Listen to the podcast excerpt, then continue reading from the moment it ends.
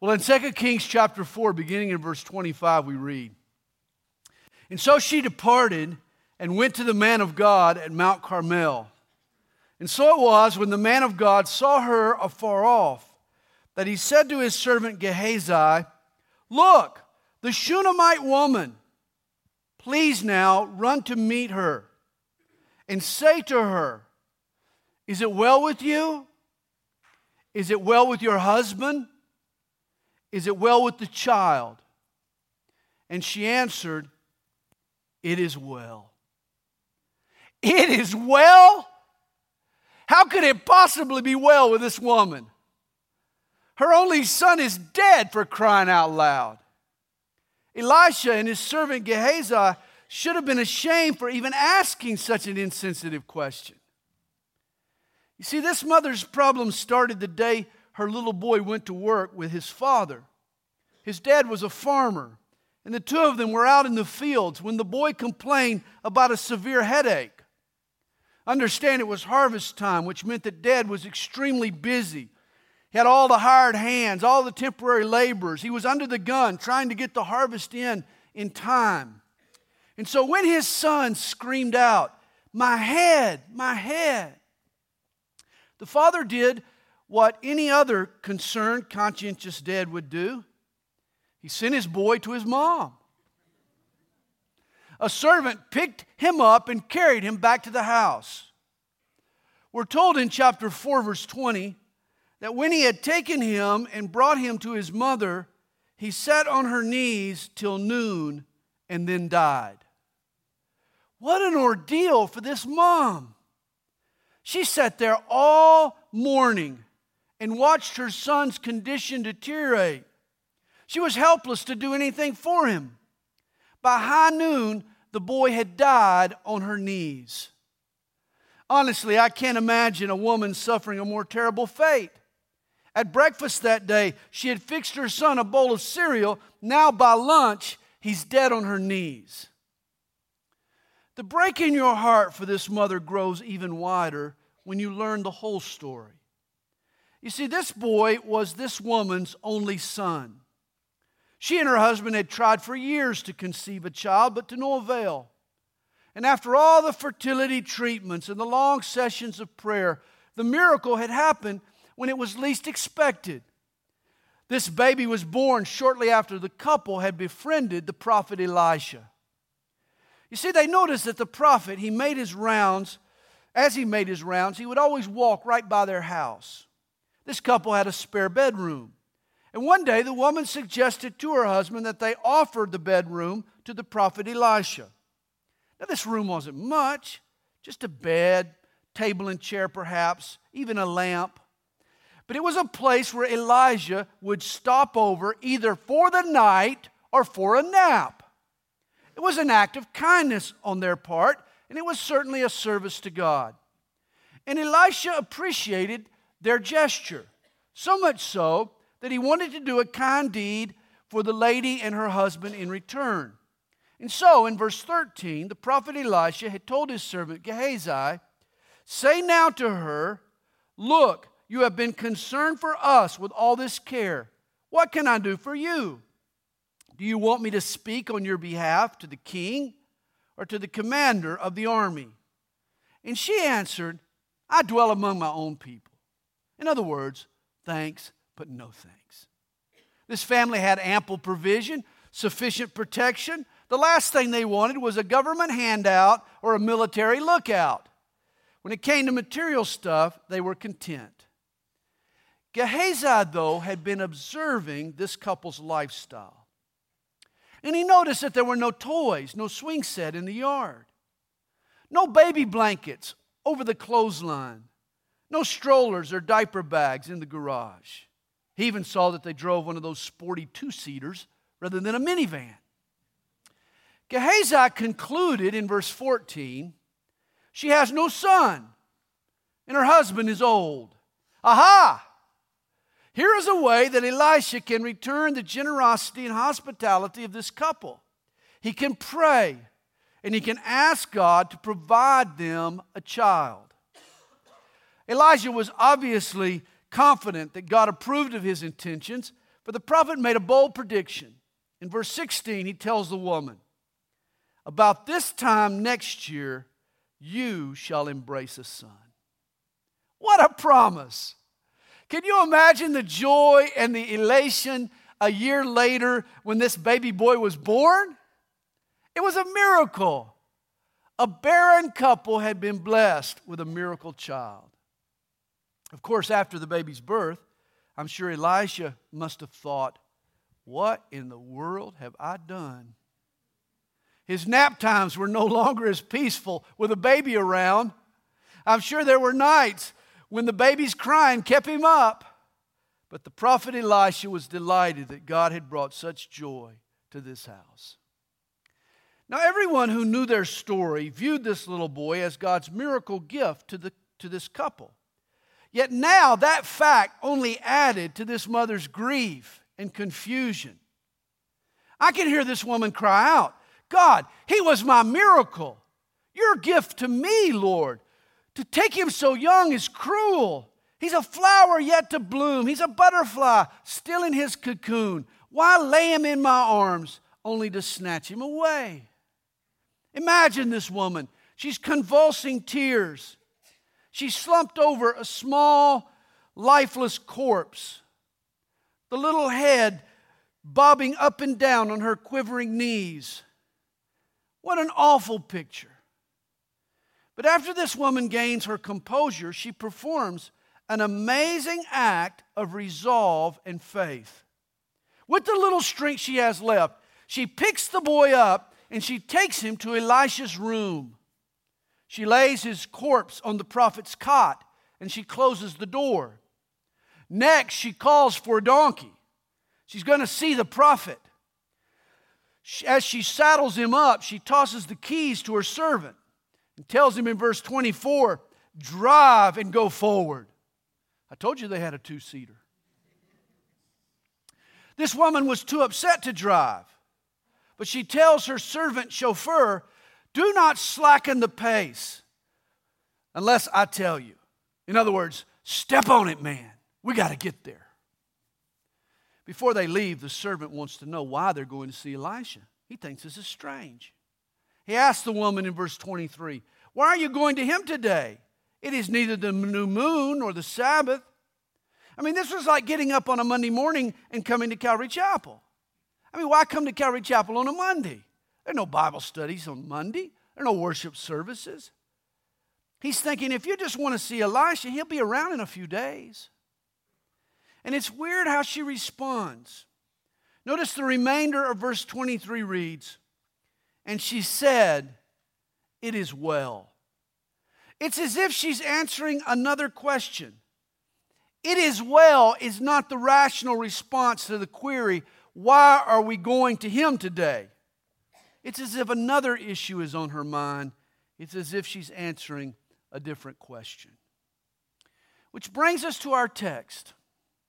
When this grieving mom reaches Elisha, the prophet sends out his personal assistant, a servant named Gehazi, to greet her. And in verse twenty-six, Gehazi asks her three questions. Is it well with you? Is it well with your husband? Is it well with the child? And as I read this story, the answer to all three of those questions has to be a no. Of course it's not well. It's certainly not well with this mom. Her heart has been ripped out. She's cried so much her tear ducts are dry. She's become dehydrated. It's not well with her husband either. She now realizes she's married to an insensitive lug. I mean, here she is embroiled in an all-day vigil, overseeing her little boy's death, while her lame brain calloused husband can't pry himself away from his work. He's still out in the field when she leaves for Elisha. And of course, it's not well with the child. She left her son at home. His cold corpse is lying on a makeshift cot. It's being taken over by rigor mortis.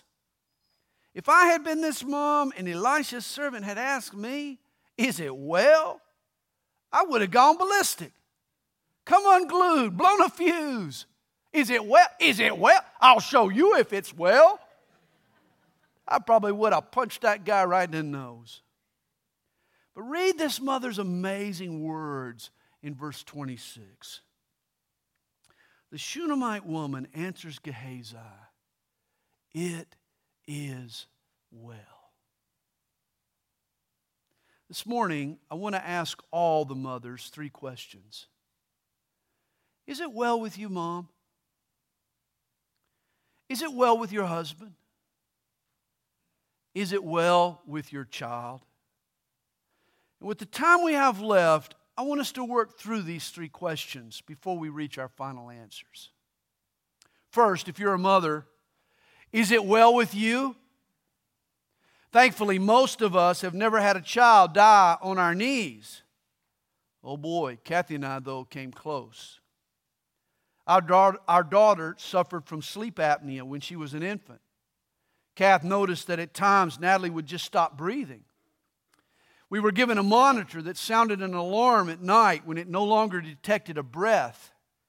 That first night, that alarm screeched forty-five times. If you had asked us if all was well, we would have said, no way. But even if you haven't walked a child through the valley of the shadow of death, being a mom has other taxing challenges. You may not have lost a child, but I think all my moms at times feel like they've lost their minds. I know you've lost some patience. Maybe your sanity. Definitely your energy. Maybe even your figure. All moms have lost something. Here's a cute little poem. It's called A Mom's Prayer. Now I lay me down to sleep. I pray my sanity to keep. For if some peace I do not find, I'm pretty sure I'll lose my mind. I pray I find a little quiet, far from the daily family riot. May I relax, not have to think about what they're stuffing down my sink, or who they're with, or where they're at, or what they're doing to the cat. I pray for time all to myself. Did something just fall off the shelf? To cuddle in my nice soft bed. Oh no, another goldfish dead. A silent moment, for goodness sake. Did I just hear a window break? And that I need not cook or clean. Why not? I've got the right to dream. Yes, now I lay me down to sleep. I pray my wits about me keep. But as I look around, I know I must have lost them long ago. Here are a few entries in the Dictionary of Motherhood. Grandparents. These are the people who think your children are wonderful, even though they're sure you're not raising them right. Impregnable. This is a woman whose memory of labor is still vivid. Prenatal. When your life was somewhat your own. Sterilize. This is what you do to your first baby's pacifier by boiling it in water and to your last baby's pacifier by blowing on it. Temper tantrum. What you should keep to a minimum so you don't upset the children. And I will probably get in trouble for this one, but why not? Weaker sex, the kind you have after the kids have worn you out. Hey, did you hear about the mother of several preschoolers who were sending out, she sent out thank you notes for the new gift she got at her most recent baby shower. One of the notes read, "Many thanks for the playpen. I use it daily. From two to three in the afternoon, I get in it to read and the children can't get near me." Have you ever noticed that when a gold miner strikes the main vein and hits the rock with the heaviest portion of precious metal, it's called the mother lode? I'm just saying, a mother's load can get really heavy at times. Is it well with you, Mom? Perhaps you would answer, not really. I'm kind of burned out. I'm really tired. I love my kids, but I've just about concluded I'm not cut out for this mommy gig. I haven't lost a child to death, but I feel like I've lost them in other ways. I've lost my kids to a hurried lifestyle that gives us little time to talk and pray and be together. I've lost them to ungodly friends and to worldly influences. There have been nights when I've tucked my children in bed and closed the door, and I've wondered if I was losing them or if they were losing me. If the question was posed to you, is it well? Perhaps you'd have to respond, no, I'm not well. I wear a smile, but I'm tired, and I'm not sure I can carry on. Well, Mom, in a few moments, I want to show you how the Shunammite was able to feel all that you're feeling this morning, plus some, and yet still be able to respond, it is well. But there's another question that our text requires me to ask you. Is it well with your husband? Please, please now, muffle your laughter. I know what you want to say. Are you kidding? Sure, it's well with my husband. He lives with his head in the sand. Why wouldn't it be well with him? He doesn't know what I'm going through. The kids are lost. I'm dying inside, and he's still at the office harvesting a paycheck. Is it well with my husband? Of course it's not. He needs to get his act together and care about more than just his job. There's another definition in the dictionary of motherhood for bottle feeding. It's an opportunity for daddy to also get up at two o'clock in the morning. Once a mother was walking with her four-year-old daughter. The little girl had picked an object up off the ground and just stuck it in her mouth. Her mother said, "Don't do that." The little girl wondered why. Well, Mom replied, he says, "It's been laying outside. It's dirty. It probably has germs." Her little girl was astonished. She says, "Wow, Mom, how do you know about all this stuff?" Well, the mother was good at thinking on her feet. She answered her little girl. She said, "It's the mommy test. You have to know it or they don't let you be a mommy."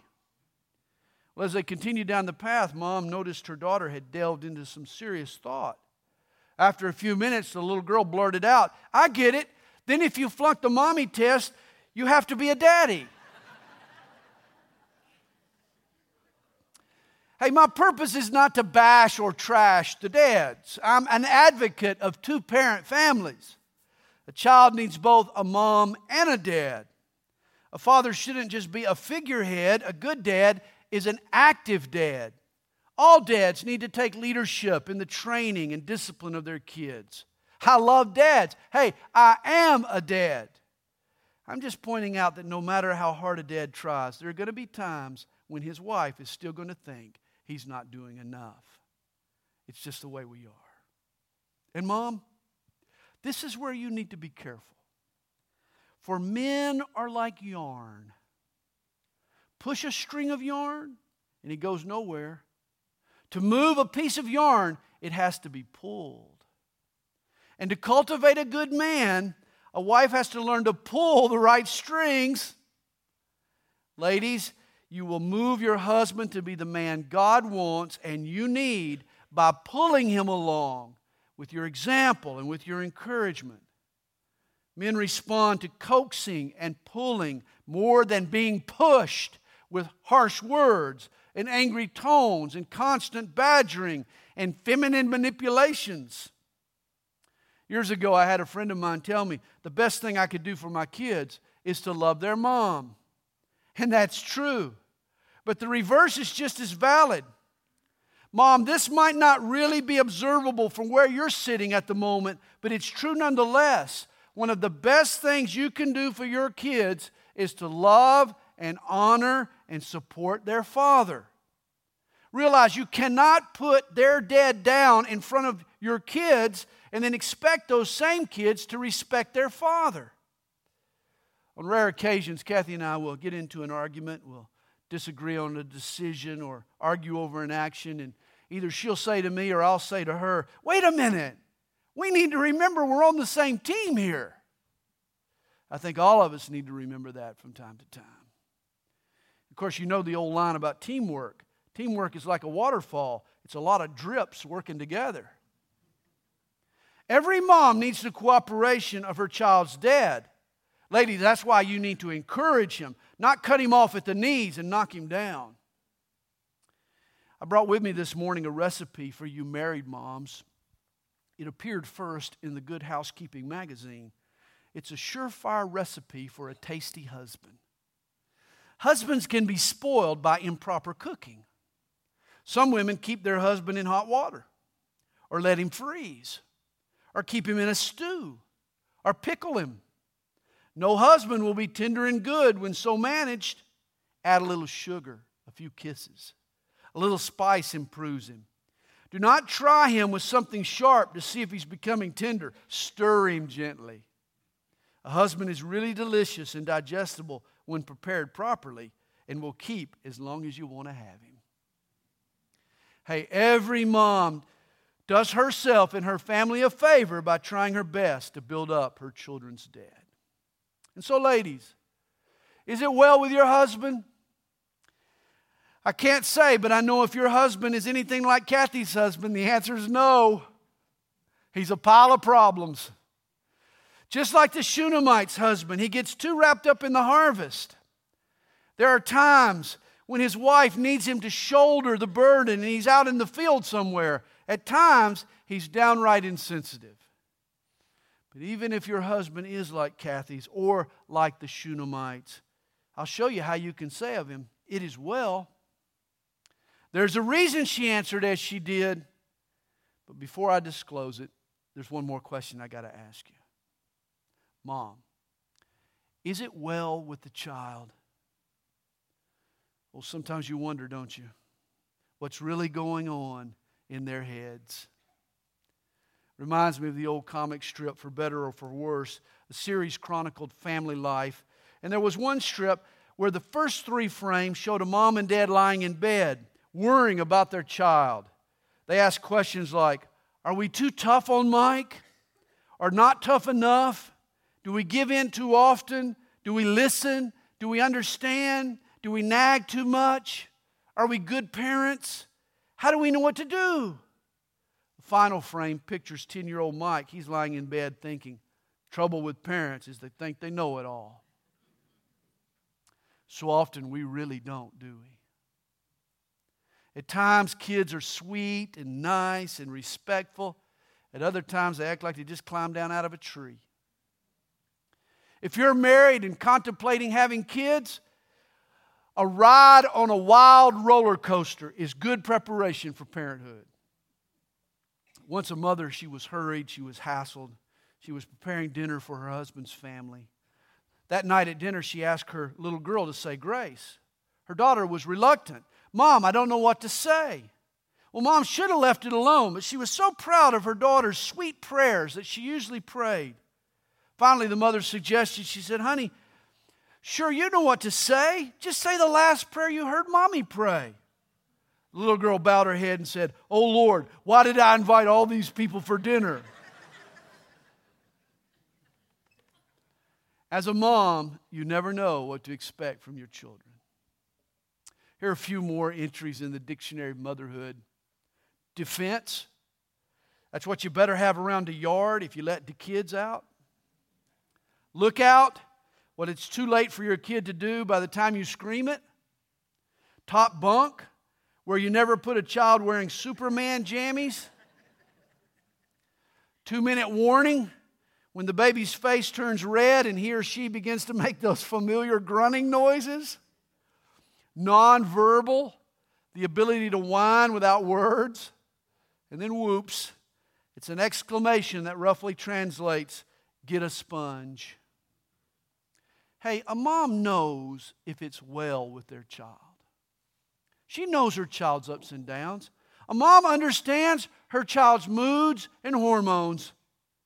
See, a mom can distinguish between a rite of passage and what's a departure from the right path. If anyone knows the heart of a child, it's his or her mom. God gives to a mom a sixth sense. A mom is to the soul of her child what a meteorologist is to the weather. She can read the signs. She knows their thoughts. When a mom slows down her busyness and spends time with her brood, when she really watches and listens, she'll answer this question. A mom always knows if it's well or if there's a problem with her child. But this Shunammite's son was dead, for goodness sakes. You would expect her to answer, no, it's not well. And yet she does something about his deadness. And in a sense, she does what every mom can do. She boards a donkey, and she goes to the person with the power to help. This Shunammite mom journeys to the man of God, to Elisha. She's confident that God, through Elisha, can help her son. And now that she's done all that she can do, now that she has laid the outcome of her situation in the hands of God, she speaks in response to Gehazi's question, "Is it well?"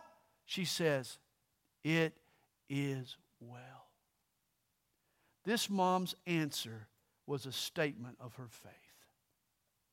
And I believe three truths motivated this mother's confidence and faith in God. In fact, if you're a mom, you need to write these three truths down and consult them often, for they apply to both you and your child as well.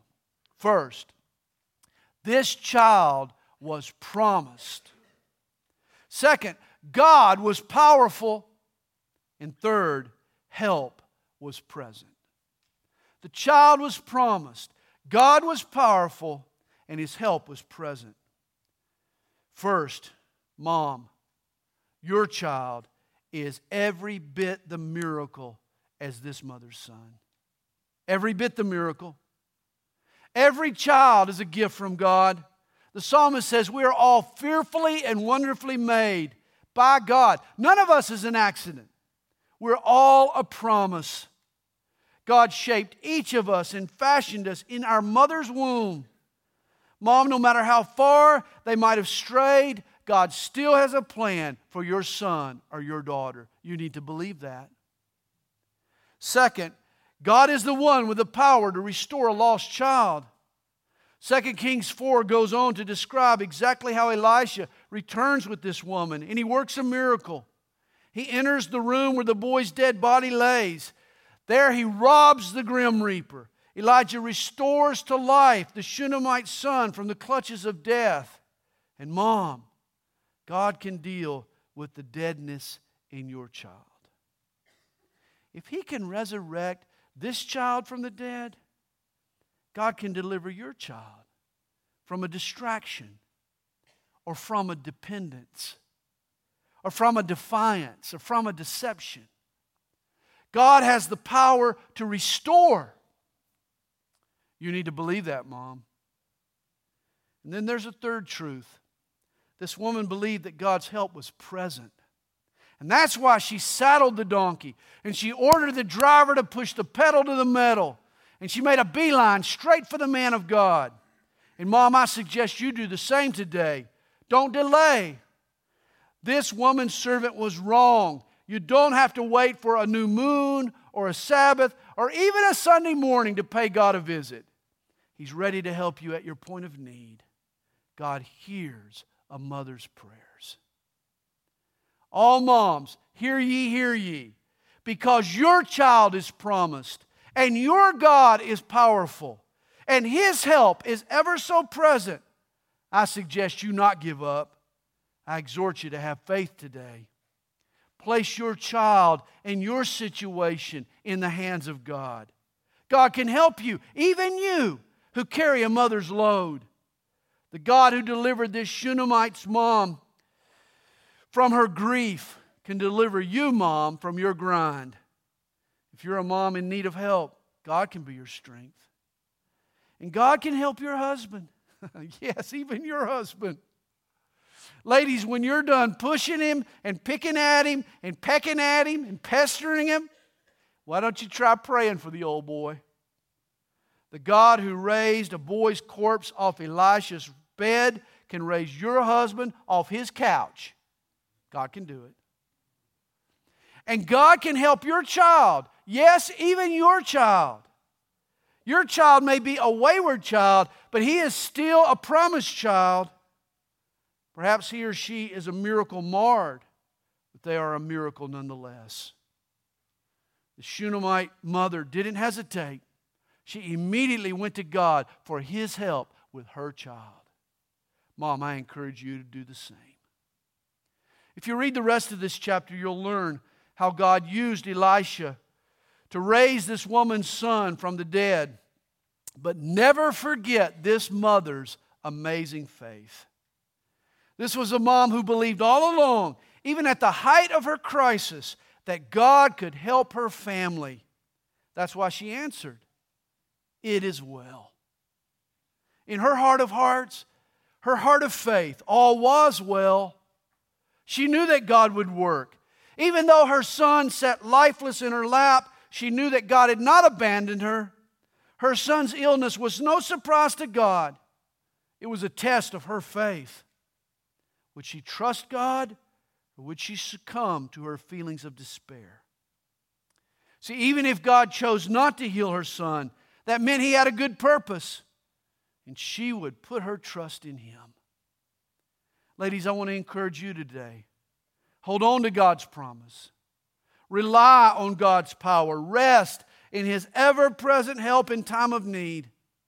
In spite of how your situation appears, believe in God, His promises, His power, His presence. They're all real. They're all sure. Rise up in faith and utter with the Shunammite her bold declaration of faith. It is well with my child. It is well with my husband. It is well with this mom.